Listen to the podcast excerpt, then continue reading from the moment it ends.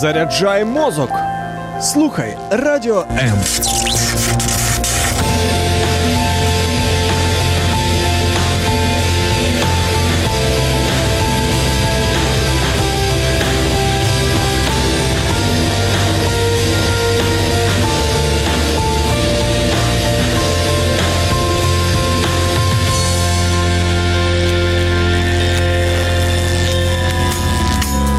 Важливий погляд на життя в передачі Духовні поради.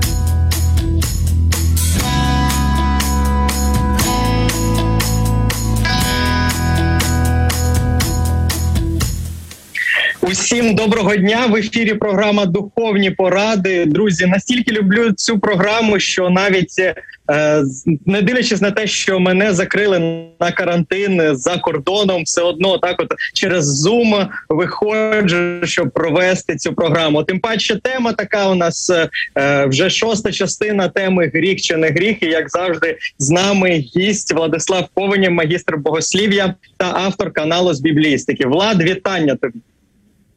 Привіт, Богдан. Е, друзі, одразу вибачусь, якщо раптом будуть якісь невеличкі складнощі зі зв'язком. Просто у нас тут в готелі нестабільний інтернет. Ми сподіваємося, що все буде добре, але наперед одразу вибачаюся, якщо будуть якісь технічні негаразди. Ну що ж, Влад, е, як я вже тобі казав, я зараз знаходжусь в мусульманській країні, е, і в цій країні дозволено мати декілька дружин. Е, що каже про це Біблія? Адже навіть е, є е, багато доволі біблійних персонажів, у яких не одна, ні дві, і навіть не десять дружин, навіть взяти того ж Соломона. Угу. В Біблії в Новом Завете не разрешено иметь много жен. А почему мы так говорим? Потому что изначальный Божий план в этом не состоял. Когда мы читаем о сотворении мира, историю всю, когда мы читаем о том, как Бог сотворил мужчину и женщину, там сказано, что двое станут одной плотью. Для христиан это является высшей формой выражения христианского брака, когда двое составляют одну плоть. В Ветхом Завете мы действительно имеем э, так называемую полигамию, э, то есть когда у одного мужчины было несколько жен. Однако это не является каким-то идеалом, это было попущение попущение Божье, как и многие другие попущения э, в Ветхом Завете относительно брака. Э, допустим, почему Господь так сделал? Дело в том, что в древнем обществе, особенно в ближневосточном обществе, которое было строго патриархально, и у женщины там было очень мало каких-либо вообще своих прав и свобод, если женщина лишалась мужа, она лишалась кормильца, она фактически она была обречена на голодную смерть. Поэтому в Ветхом Завете даже появляются такие законы, как о ливератном браке. Что это означает? Когда у твоего, э, как бы твой брат умер, у него осталась жена, ты должен принять его жену к себе. То есть фактически ты э, должен э, забрать жену своего брата умершего, да, чтобы она была под твоей опекой. Соответственно, так оно и было. Например, в Ветхом Завете мы знаем, что Моисей давал разрешение разводные письма. Иисусу однажды подошли и спрашивали, это дозволяется ли разводиться.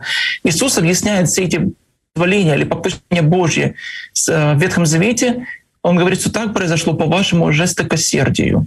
То есть по греховности. Дело в том, что мы должны понимать, что после грехопадения мир нравственно извратился. Он изменился.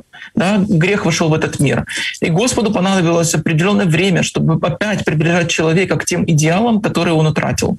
Но высший идеал, имея в Писании, он содержится прямо в книге «Бытие», в первых нескольких главах, где рассказывается сотворение мира. И станут двое одной плотью.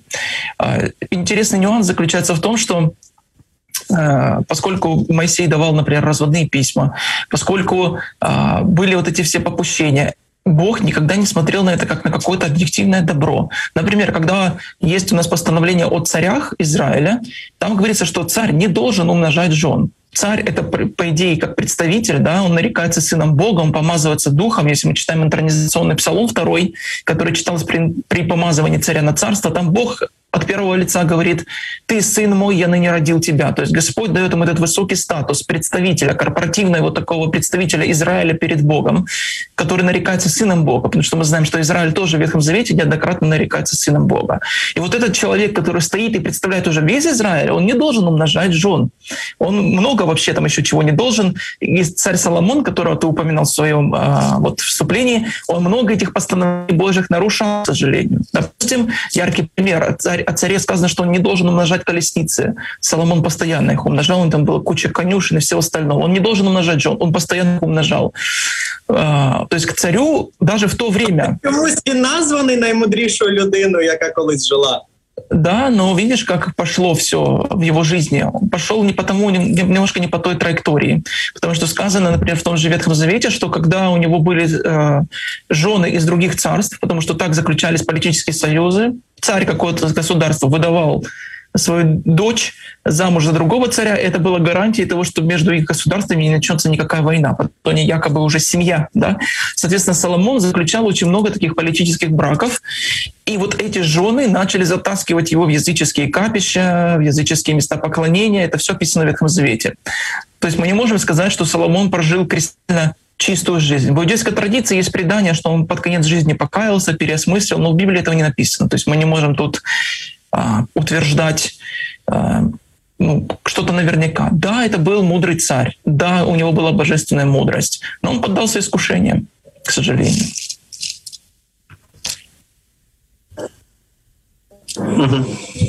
Так, а ти можеш сказати, от конкретно, чому вже в новому заповіті не дозволено мати декілька дружин? Станут одна. Это вот тот идеал, которому, поскольку мы же говорим, смотри, вот очень важно понятие Нового Завета. Мы называем Новый Завет, согласно Ветхозаветным пророчествам Иеремия, Иезекииля, совершенным заветом. То есть э, Новый Завет — это завет, который не будет обновлен, потому что его заключил, ну, грубо говоря, если так уже упрощенно говорить, Бог с Богом. Божий Сын в своей крови заключил с Богом Отцом завет, в который мы можем войти через э, вот веру в Иисуса Христа и Его искупительную жертву. Поскольку это совершенный завет, этот совершенный завет реализует совершенную нравственность Бога. Да? Бог возвращает нас к тем идеалам, которые мы утратили при грехопадении, потому что основная, основной мотив библейский заключается в том, что Господь в себе восстанавливает человека до того первого образа, в котором он был и Иисус, он есть совершенный человек. Да, вот он воплотившись, он стал совершенным человеком. В частности, если вам интересно, вы можете почитать Иринея Леонского во втором веке, который в своем произведении про ереси описывает вот эту всю теорию рекапитуляции человека человека во Христе, то есть восстановление человека во Христе. Христос есть первый, второй Адам, он совершенный человек. И он пришел не, просто, чтобы уберечь нас от греха и простить нам его юридически, он пришел нас еще для того, чтобы возвысить нас опять к тому Адаму, которого мы утратили после грехопадения. Вернуть нас к той нравственной высоте, вернуть к тем идеалам, чистоте нашей природы. Вот, вот это все сделать. Соответственно, если Новый Завет — это совершенный завет, возвращающий нас к из, изначальным идеалам, то тут нет других вариантов, как двое станут одной плотью. Поэтому в христианстве самых ранних документов, которые мы можем читать, христиане твердо стояли на позициях моногамии, только єдиножонства. Чому в мусульманських країнах не так? Адже ж вони теж е, е, ну, читають ну, старий заповіт, він у них трошки може по-іншому називається, і, і в Ісуса вони теж вірять. Так, у них ще є там Мухаммед, але ж чому у них дозволено тоді мати декілька дружин? Дело в том, что мусульманство, я не хочу там ранить чувства, сейчас такой век, что можно ранить чувства верующих. Я ну, у тебе ранить... є просто декілька відео, там, де ти просто да. провергаєш е, те, що кажуть мусульмани. От, е, тому я Дело в том, что да, у нас водораздел очень большой с мусульманами. На самом деле несмотря на то, что мы принадлежим к аврамическим религиям, так называемым, и мы монотеисты, мы верим в одного Бога, иудеи, мусульмане, мы. Водораздел у нас очень большой. И имя этому водоразделу Иисус Христос. Э, это камень преткновения как для иудеев, так и для мусульман. Мусульмане считают его пророком, они, но тем не менее они считают, что Евангелие, которое мы читаем, они искажены. И там слова Иисуса извращены и все остальное. Э, дело в том, что мусульманство, оно же опирается на Коран. В Коране есть такая тема, что если ты будешь жить праведно на этой земле, на небесах у тебя будут девственницы, которые тебе будут дарованы. А, ярый, вот есть в средневековый богослов Фома Аквинский, католический, очень знаменитый, да, такой богослов, который в своей сумме теологии там очень много чего написал. И он посвятил большой раздел мусульманству. И он просто нещадно э, опровергает мусульманство. И один из тезисов, который он приводит, он говорит, что мусульманство не возвышает нас, а возвращает нас в грех. Мусульманство мотивируется плотскими вот этими вот идеалами, что ты должен жить праведно, потому что Бог тебе даст там на небесах а, какую-то число, я уже не спомню, честно, сейчас не вспомню, сколько их там, этих девственниц, но он будет тебе давать каждый день новые как бы порции, так скажем. Более того, в некоторых мусульманских хадисах, это такое устное предание, которое было потом записано, говорится о том, что христианские жены, которые будут захвачены, вот мужчина, христианин, он идет в ад, по определению, потому что он, по их э, мнению, он не единобожник. Но жена, христианка, она идет в рай. Для чего? Чтобы быть как раз в роли той же девственницы, которой будет этот мусульманин, э, с которой будут ублажаться. Мусульманство возвращается к тем, вот то, что мы как говорим, что это было по жестокосердию, по извращению человеческой природы. Оно не идет к корням самим, по нашему мнению. Я понимаю, что мусульмане будут это спаривать. Но по нашему, по христианскому мнению, мы движемся к изначальному идеалу, к изначальному замыслу Бога об этой земле. Христианство поднимает планку святости и нравственности так высоко, что человек это не может исполнить. И типа, а в чем логика тогда? Логика в том, что благодатью Христовой мы можем это исполнить. Во Христе Господь дает нам силу, да, я завершу мысль, во Христе Бог дает нам силу исполнить эту всю нравственность Нового Завета, высшую нравственность. Поскольку мусульманство не признает как таковых личных отношений человека с Богом в том христианском понимании, да, что ты можешь с Богом общаться, Он твой отец, который тебя любит, что Он своим духом живет в тебе. Нет этого ничего. Бог трансцендентен, он превознесен и ничтожно мал. От Аллаха зависит твое спасение полностью и целиком. Христианство не признает вот этого, а, то, что во Христе преодолевается разрыв между небом и землей. Мы-то это признаем. поэтому Его Дух живет в нас. Этим духом мы дерзаем взывать к Богу как к своему отцу. Мусульманстве Бог не отец никакой тебе. Он твой создатель. Это все на своем месте. Он тот, кто тебя сотворил, да, но он тебе не отец. Нет этих отношений между Богом и творением. В христианстве есть. И, соответственно, поскольку мы находимся в узах любви с нашим Господом, и поскольку Он Духом Своим Святым преображает нас изнутри, во Христе мы способны, чтобы жить свято и праведно, потому что Он подкрепляет нас в наших немощах. Ну а хіба Ісус щось взагалі про це казав? Що там не можна мати більше ніж одну дружину? Я пам'ятаю, він тільки казав, от що хто подивиться на дружину брата свого. Mm-hmm. Да. Тут з такими сексуальними думками, той вже згрішив в своєму серці. Але такого, щоб він казав, що не можна мати більш ніж одну дружину, такого я не пам'ятаю. Дело в том, что не все, что, э, как бы, так, я так скажу, с другой стороны зайду. Дело в том, что Иисус не обязан был проговаривать очевидные вещи. Есть настолько очевидные вещи даже в рамках иудейского богословия. Иудейское богословие, даже когда практиковало полигамию, понимало, что моногамия — это идеал. Ну, то есть никогда такого не было, что мы поменяли один режим на другой, то мы больше не вспоминаем. Во времена между заветами, вот этот период, который а, Библия в основном не охватывает, да, вот период между пророком Малахией и Новым Заветом, ну, в протестантской Библии оно не охватывается, в, в православной католической охватывается, есть эти второканонические книги. Вот в этот период моногамия возвращается преимущественно э, в иудейскую вот всю действительность. Идеи возвращаются к моногамным идеалам. Да, даже во времена Иисуса бывали случаи полигамии, но доминировала уже моногамия. Конечно, а, какие-нибудь атеисты будут рассказывать о том, что моногамия появилась в христианстве под влиянием Рима. Когда христианство распространилось, расширилось на греческую айкумену, то тут уже вот мы столкнулись с нравственностью, но это полное вот искажение фактов. Потому что, например, Тертулян во втором веке как раз-таки римлянам, латинянам писал о том, что посмотрите на наших девушек, они святые, они чистые, они не то, что вот это ваши. Э, да, в Риме был, например, такой ригористический закон о разводе, нельзя разводиться, и то все, многое там было, э, институт брака поддерживался, но тем не менее языческая культура, она все-таки была очень развращена. Христианство это стремилось к этому идеалу. Но возвращаясь к этому вопросу, Иисус не обязан был проговаривать все он ставил лишь какие-то акценты в самых главных вещах. Э, вот и все. Он дал этот, э, знаешь, такое принципиальное, все то, что касалось брака, от времен Моисея. Это было, по-вашему, жестокосердию. Но он сказал очень важную фразу. Но изначально так не было. Вот изначально Бог так не задумывал. Тобто, якщо я правильно зрозумів, від початку Бог е, створив е, одного чоловіка для однієї дружини, але потім е, людина це все спотворила, і в новому заповіті, тільки завдяки Ісусу Христу, ми можемо знову повернутися до цього. да. ногами. Еще один, э, я сейчас вспомнил еще один нюанс интересный. Дело в том, что те места, в которых апостол Павел пишет о пресвитерах и епископов, вот критерии к ним перечисляют, да. какие они должны быть, там говорится муж одной жены. То есть он не должен быть не полигамным и не должен быть второбрачным, как это обычно э, трактуется в истории церкви. Э, то есть показывается этот высший идеал нравственности, да, что он должен быть верным одной женщине, жить с ней. Поскольку служитель — это тот, кто э, вот предстоит перед Богом за церковь, да, он есть ну, служителем, мы должны на служителей равняться. Да, то есть даже в этом косвенном аргументе мы можем найти вот этот идеал моногамии. То есть к служителям Бог в Новом Завете предъявляет такое требование — муж одной жены. И апостол Павел говорил, подражайте мне, как я Христу. В другом месте он говорит, подражайте наставникам вашим.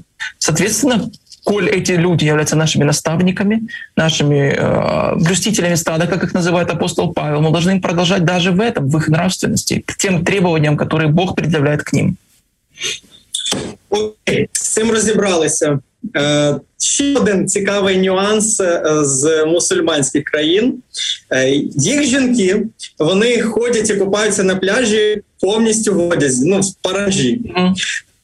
У нас в християнських країнах хто якби що на себе вдягне, як і каже мій товариш, інколи мої шнурки більше закривають, ніж їх купальник. З погляду Біблії, що краще носити отак паранжу, щоб нікого не спокушати, чи носити бікіні теж не гріх? С точки зрения Библии, э, прям таких точных формулировок нет, потому что в то время ни, ни паранжи, ни бикини не было. Но есть глобальные принципы, главные принципы. Принципы такие. В Новом Завете говорится очень много о скромности в одежде. Скромность не должна быть вызывающей. Да? Ты должен быть скромным, чтобы не привлекать внимание. И Иисус Христос говорил очень важные слова а, о том, что тот, кто станет соблазном, или тот, кто соблазнит одного из малых сих, тому лучше было бы, чтобы на его шею повесили камень, бросили реку, и он утопился. Да? Что говорит Иисус Христос? Другими словами, он говорит, что тот, кто станет соблазном для какого-то человека, наломит его веру, совратит его с правильного пути, это очень плохо. Дело в том, что мы знаем, что на пляже искушения возрастают, правда? Ну, если мы говорим о европейском пляже, а если мы какой-то еще нудийский пляж возьмем, так вообще. То есть для чего ты это делаешь, нужно задаться вопросом. Для чего ты так одеваешься? Зачем ты э, делаешь объектом вот таких вот наблюдений со стороны мужчин, каких-то косых взглядов? Э, вот. Это сложный вопрос, потому что, опять же, в Библии нет явного ответа. Мы можем сказать так, скромность — раз — не, не, не как это правильно просклонять-то, не, это не было вызывающе, два, чтобы это не склоняло никого к греху, три. Поэтому я бы лично посоветовал, чтобы, может быть, ну не паранжа, конечно, это, понимаешь, это из крайности в крайность, что там только полосочка для глаз и больше ничего не видно там, да. Это из крайности в крайность. Ну, можно закрытые какие-то купальники носить, да, но такие, которые э, прикрывают те знакомые нам места. То есть, чтобы это не было вот так вот вызывающим. Можно найти одежду для купания, плавания, для загара, который будет не вызывающий. Ровно как и мужчины. Мужчины многие думают, что их это не касается. Их это тоже касается облегающие всякие там плавательные принадлежности и все остальное, это тоже может быть соблазн для кого-то. Посвободнее оденься, чтобы не так все рельефно было. Поскромнеть. Э, вот и все. Потому что ты должен помнить чистоте своего разума и чистоте других. То есть ты должен не только о себе думать, но еще и об окружающих.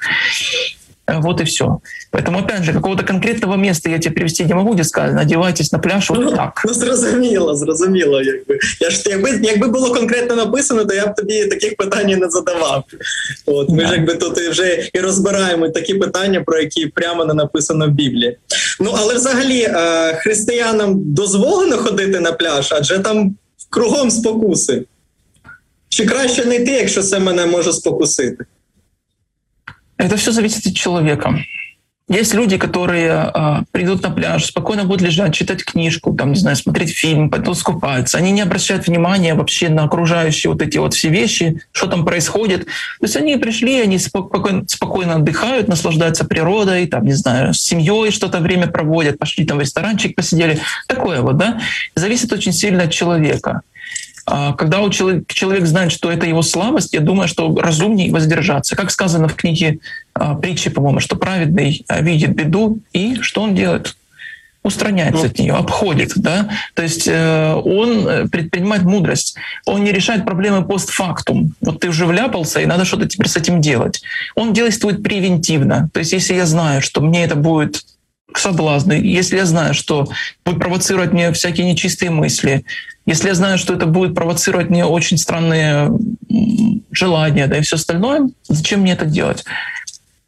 Пойди на, на безлюдный пляж, на дикий пляж, где никого нет, если тебе прям купаться хочется. То есть мотивация, понимаешь, вот Иисус раз за разом, Он отправляет нас к мотивации. Иисус не заинтересован просто в механическом соблюдении заповеди. Он, он пытается показать человеку, что святость исходит не из механики, святость исходит из сердца, к чему ты устремляешься. Вот он, он так и говорит, не блудить, это не, не, точнее не блудить, это просто, не просто не переспать, это не захотеть этого. Ты можешь физически никогда на этот шаг не решиться, но ты можешь прожить в этой нравственной нечистоте всю свою жизнь, думая об этом, прокручивая сценарий, как бы это было прекрасно, если бы у меня было на это деньги, возможности и, и все остальное. То есть есть люди, которые так и решаются на такой шаг, но всю жизнь в своей голове это прокручивают, и это грех. Это грех. То есть Иисус, Он э, на наше сердце делает акцент, на нашу мотивацию, на том, что, что мы слагаем в своем сердце. Да? Соответственно, вот надо задаваться этим вопросом. Зачем ты идешь? Зачем ты так одеваешься? А, вот, ну и все остальное. Тобто завжди аналізувати своє серце. Якщо там ти чоловік, то чи спокушає мене це, чи будуть в мене якісь думки крутитися через це. І якщо це так, то краще тоді не йти. Якщо дівчина, то дивитися на свій купальник і думати, чи буде він визивати у когось якісь сексуальні асоціації, чи ні. Звісно. Потому что мы все-таки должны думать не только о себе, но и о других. Е, друзі, повернемо за декілька секунд. Не перемикайтесь.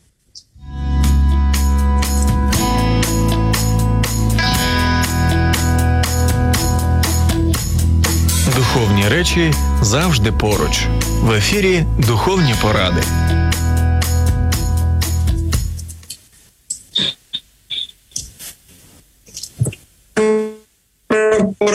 Нами на зв'язку Владислав Кованєв, е, автор каналу з біблістики, магістр богослів'я. Влад, ну що ж, повертаємось вже до наших країв. Е, давай поговоримо трошки про податки. Скажи, будь ласка, не платити податки це гріх? Да, если да, ответ краткий давать. Если более широкий, то нужно вот что держать в голове. Однажды к Иисусу подошли, пытались его подловить на уплате налогов Цезарю, вообще оккупационная власть, Римская империя, вот надо платить им налоги, не надо. Что он сказал им в ответ? Отдавайте Цезарю Цезарева, Богу Божье. То есть есть то, что мы обязаны отдавать государству. Апостол Павел в Римлянам 13 очень много говорит о покорности высшим властям, потому что они от Бога установлены. Он говорит о том, что власть обладает этой монополией на насилие. Он говорит, она не напрасно носит меч.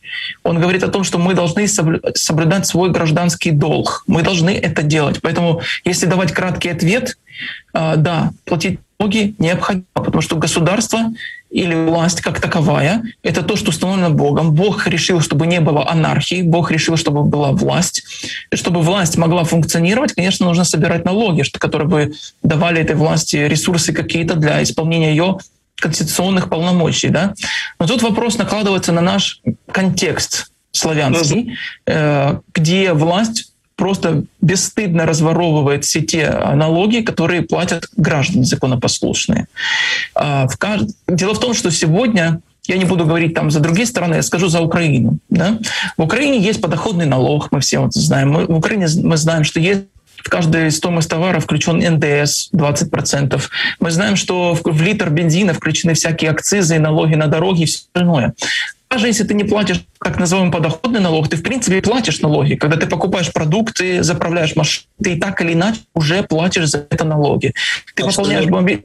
ты пополняешь мобильный телефон, и тут отчисления в пенсионный фонд, там, по-моему, 7% от стоимости даже вот твоего пополнения мобильного телефона. Проблема заключается в том, что за это государство должно обеспечить тебе определенный сервис. Медицина, инфраструктура, образование и все остальное. Государство нас, наше, по крайней мере, это не делает, или лучше скажем, делает очень плохо. Поэтому это очень сложный моральный вопрос. Дело в том, что мы не европейская страна по уровню зарплат. У нас налоги большие.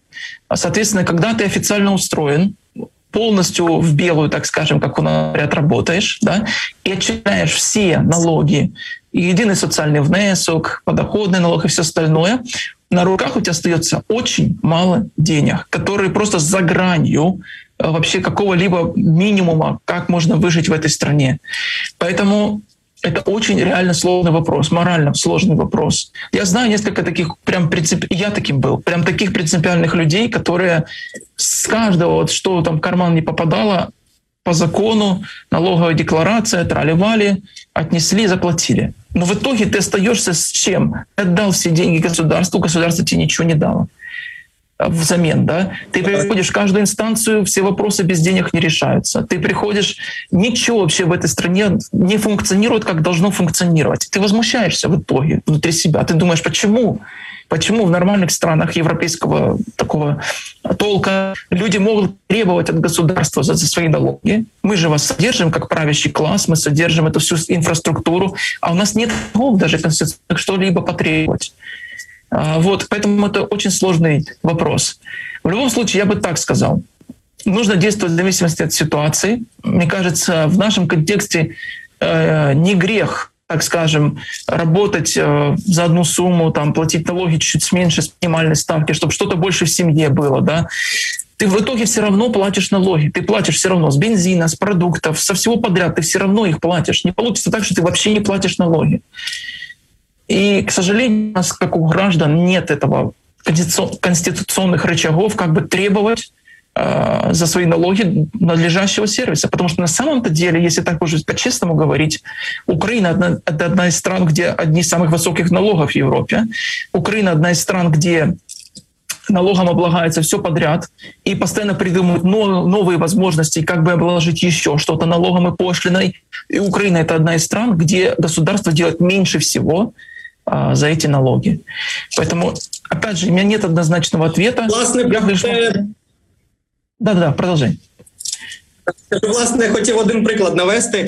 Я два роки тому був в Стокгольмі в Швеції. У них податок майже 40%. Але я бачив на що ці податки йдуть. І я спілкувався з людьми, які вже там декілька років живуть. Вони кажуть, ми платимо податки, але ми ні про що потім не хвилюємося. У них все на вищому рівні: інфраструктура, медицина і все інше, про що має турбуватися держава. От тому, власне, я і питаю, якби як з нашого контексту, чи не гріх? Ну ти, ти вже сказав, що це гріх не платити податки, а чи не гріх шукати лазейки, як платити менше? Я думаю, что нет. Почему? Потому что это законные лазейки. Закон оставляет тебе э, пространство для маневра. Если закон сформулирован так, как он сформулирован, ты действуя в рамках закона, ты оптимизируешь свои налоги. Это нормально. Каждое э, предприятие, каждая фирма, она хочет платить меньше, да, чтобы больше денег было в обороте, чтобы бизнес развивался, чтобы, э, если это не выходит за рамки закона, действующего законодательства, что, что здесь греховного? Есть законы государства, ты их исполняешь. Соответственно, что с тебя еще нужно взять? Ну вот я этой логики не понимаю. Это нормально. Только глупый предприниматель будет думать, как бы мне больше отдать, как бы мне больше в государство отдать, как бы мне больше все раздать, чтобы у меня меньше денег в обороте было. Наоборот, нет, умный предприниматель думает, как бы больше сэкономить, как бы оптимизировать что-то, как бы логистику лучше настроить, чтобы меньше там растрат было на все подряд. Да? То есть он думает об этом. И для этого нанимаются профессиональные юристы, бухгалтеры, которые тебе подскажут, как можно оптимизировать это все в рамках законодательства. Понятно, когда идут мутные схемы, полузаконные, это уже другой вопрос. Но когда в рамках действующего законодательства ничего там греховного нет. Ну, а вказувати в декларации меньшую сумму, ніж ти заробив? Сложный вопрос. Вот, вот это я и говорю. Знаешь почему? Потому что есть ну, в Украине большинство семей живут за гранью бедности. Но если они действительно будут облагать вот подоходным налогом каждый свой доход, который там муж где-то на стройке подработал, там, да, что-то перепродал на каких-то платформах типа OLX, ну какие-то вот такие вещи, они не выживут, они не вытянут. Мне сложно сказать. У меня сердце, знаешь, кровью обливается, когда я об этом думаю, потому что действительно наша страна, ну, наши граждане не заслужили такое отношение к себе, и э, это очень сложно. Ты разрываешься между тем, чтобы быть кристально чистым перед государством, которое перед тобой не чисто аж никак, и тем, чтобы позаботиться о своей семье. Вот это очень сложный моральный выбор. Я думаю, что это нужно молиться, думать об этом. Лично я бы таких людей, по крайней мере, не оставил.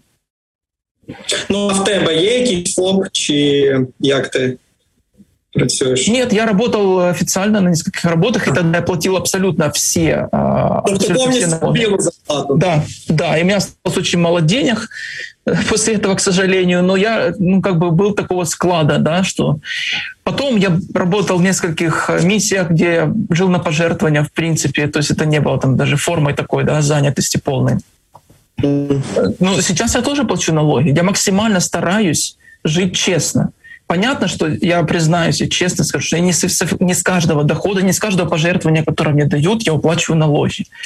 Потому что я нахожусь в вот этой семье, э, как раз-таки позиции, когда нужно кормить семью, и денег катастрофически не хватает в нашем государстве на то, чтобы лично мне, я не буду говорить за других, то есть у меня сейчас скромные доходы, и ну, то есть я просто не вывезу. Хоть и внутренне я понимаю, что я так, может быть, я поступаю не совсем правильно, да, но я, я хочу стремиться к этому делу. Но с другой стороны, когда государство не исполняет свою часть, почему я должен исполнять, э, вопреки всему злу, свою? То есть это такой очень сложный вопрос. Дело в том, что религиозные идеалы не всегда нужно переносить на государственные моменты. Есть государственные э, и гражданские взаимоотношения. Это чисто светская, секулярная система отношений. Я плачу налоги, вы мне за это, пожалуйста, предоставьте образование моему ребенку, инфраструктуру для моих автомобилей, жилья и всего остального, медицину для моей семьи и все остальное. Иначе за что я плачу? Ну, никакой, например, э, работодатель не будет человеку, который полностью не исполняет свои обязанности, платить зарплату только за красивые глаза или за того, что тот устроился на работу. Ты не исполняешь свои обязанности, ты уволен. Мне не нужен человек, который не выдает нужного результата за те деньги, которые я в него инвестирую. Также и с государством. К сожалению, я скажу последнюю мысль такую, да. К сожалению, от многих людей уже слышу такую вещь в Украине, такую дихотомию. Мы любим нашу страну, но ненавидим государство, государственный аппарат. То есть мы любим нашу культуру, язык, страну, да, историю. Но вот этот правящий класс, он просто теряет берега, ну, вот реально, и вообще не исполняет своих обязательств конституционных. И самое обидное, что ты их никак к ответственности не привлечешь. Угу. Ну і особливо зараз під час пандемії, під час локдауну, я коли Это все- очень тяжелый вопрос, да. багато дуже бізнесів вони те- терплять дуже великі збитки. Ну і о, моя, наприклад, сфера я ж теж працюю здебільшого в івент бізнесі, і зараз, коли все зачинено, а податки все одно треба платити. От Да. то це, це вель- вельми важко. Да, да. И я понимаю сейчас людей, потому что многие лишились работы, существенно просели доходы. Ну и что теперь делать? В долги влазить? Ну что Мгм. делать? Вот реально. Очень сложно. Тем более наше государство, к сожалению, не помогало в этот период, как, например, в Европе. Были выплаты семьям, там, которые утратили работу и что-то такое. Ну, у нас були там, а, платили перед Новим роком 8 тисяч гривень, Ну, і от зараз теж е, стараються виплатити. Ну, але ми всі розуміємо, що таке 8 тисяч гривень для сім'ї. Да. Е, Ще один е, момент хочу в цій темі зачепити. Е, Що я, наприклад, роботодавець, і я даю е, роботу людині, і що і, і це буде вигідніше для людини, якщо і вон і, і їй, і мені, що я буду вказувати мінімальну заробітну плату, то податок буде менший. Чи все таки я маю бути чесним і вказувати е, повну, щоб платити відповідно більше податку? Смотри, тут, в принципе, э, зависит, надо предоставить выбор самому человеку. Не надо брать за него ответственность. Если ты работодатель, ты можешь сказать, слушай, вот у тебя есть выбор.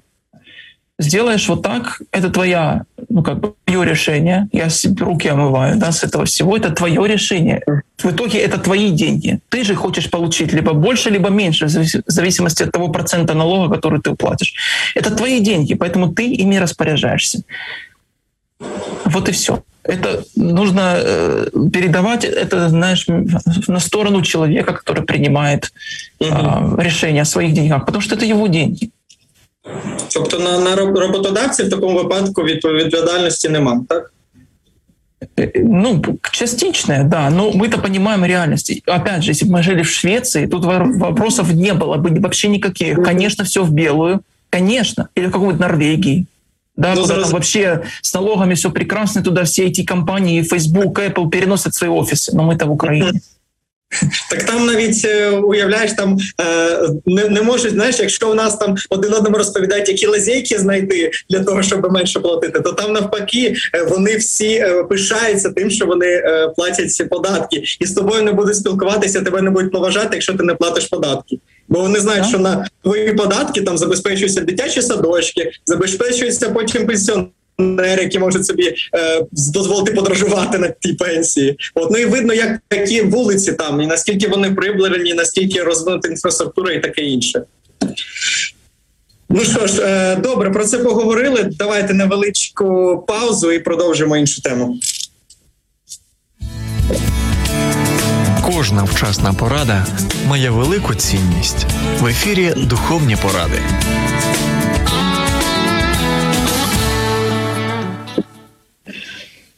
Отож, лишилося у нас буквально хвилин п'ять, і хочу ще на одну тему поспілкуватися з тобою. Це про е, лайливі слова. Е, вживати лайливі слова або ж матюкатися це гріх? Да, Почему? Потому что Библия запрещает нам гнилые слова. Вот мы читаем послание к Ефесской церкви апостола Павла 4.29. «Никакое гнилое слово да не исходит из ваших уст», пишет апостол. И вот тут я хотел бы обратить внимание на прилагательное «сопрос», которое используется в этом тексте, но буквально использовалось по отношению к каким-то прогнившим продуктам или дереву гнилому. Вот когда гниль пошла, да, вот этот грибок, вонь, зловоние от этого всего, вот такие вот слова, да, апостол Павел пишет «гнилые да не исходят из ваших уст». Текст.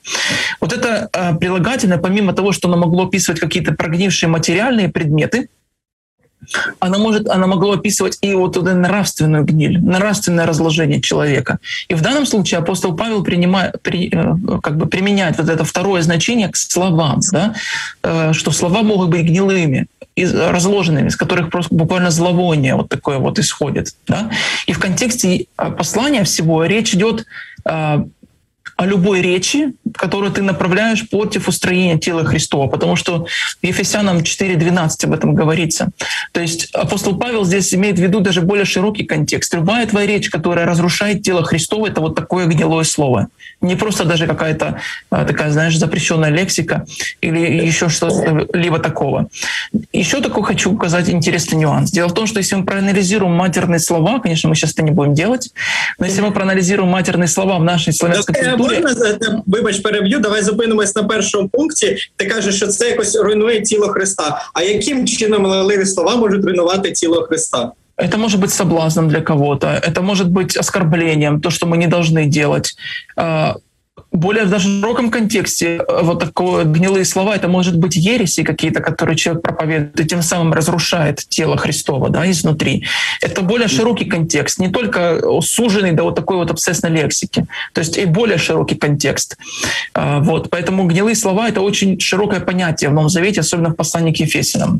Но я бы хотел тобто це, це, це ті слова, які когось можуть образити або вести в оману. Не то, что даже, знаешь, оскорбить очень легко. Сегодня такие люди очень, которые обижаются на все. Тут это такое на, тон, на тонкого, да, как говорится. Но да, слова, которые могут увести с правильного пути, которые могут э, человека вкинуть в какие-то искушения, которые оскорбляют другого человека, унижают. Вот когда человек переходит в агрессию какую-то, в унижение, в высмеивание кого-то и так далее. Но я хотел вот сказать вот какой интересный пункт. Если мы подумаем о наших матерных словах в нашей культуре, они все связаны с сексуальной темой преимущественно. И это большая проблема, если ты как христианин начнешь употреблять эти слова. То есть мало того, что это гнилое слово, мы же все понимаем его коннотацию. Не нужно тут рассказывать, что это нейтральные слова. Нет, в нашей культуре это воспринимается как оскорблить, оскорбительные слова. И более того, они связаны с пошлостью, они связаны с сексуальной тематикой. Да? И поэтому э, это еще одно утяжчающее обстоятельство, так скажем, к использованию вот такой вот лексики, тяжелой лексики. Да? Более того, а, зачастую обсессная лексика является результатом проявления агрессии. Когда у тебя эмоции зашкаливают, когда ты раздражен, Э, я понимаю, что бывает так, что люди очень рады и, и тоже матерятся от счастья да, в миру. Это другой вопрос. Но э, в основном это проявление агрессии.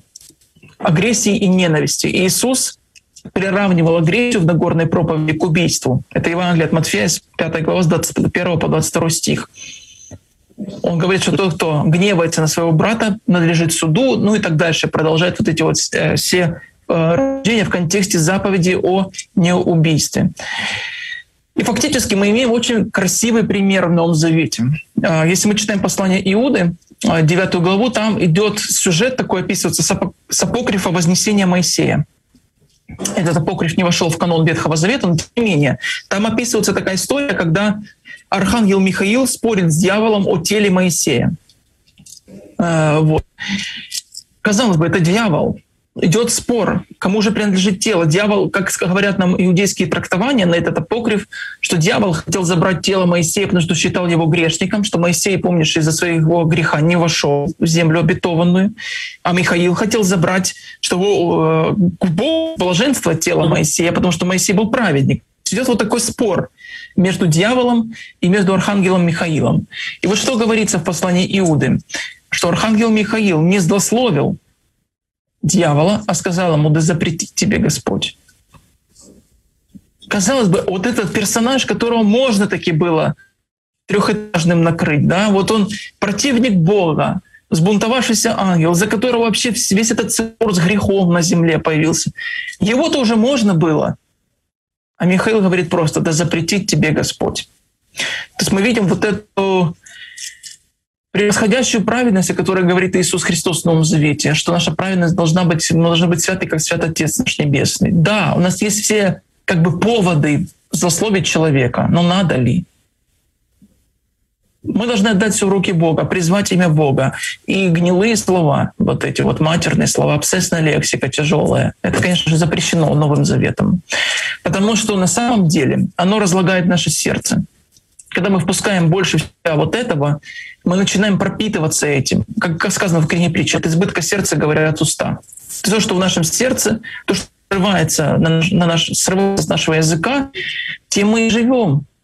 Поэтому ну, лучше, чтобы Да, да, да. Як би мовити, такі літературні мати. От. Є. Ну там, наприклад, е, е, ця е, собачка жіночого роду. Я вот. понимаю это, да.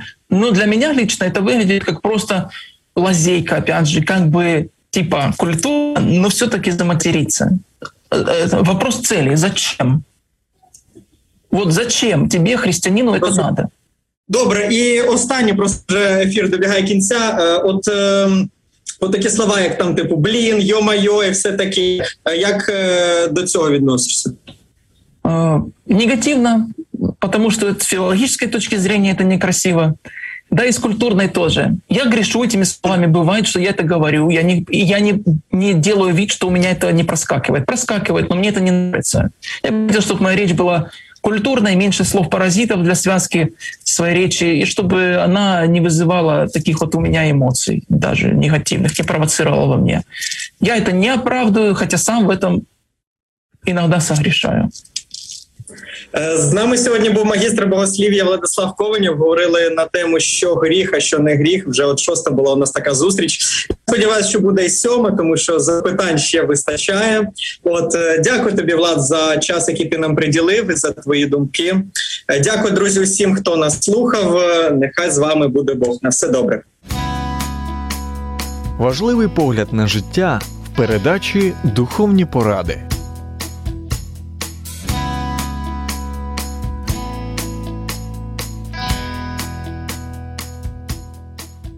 Якщо вас зацікавила тема передачі або у вас виникло запитання до гостя, пишіть нам radio.m.ua Радіо М. Про життя серйозно та з гумором.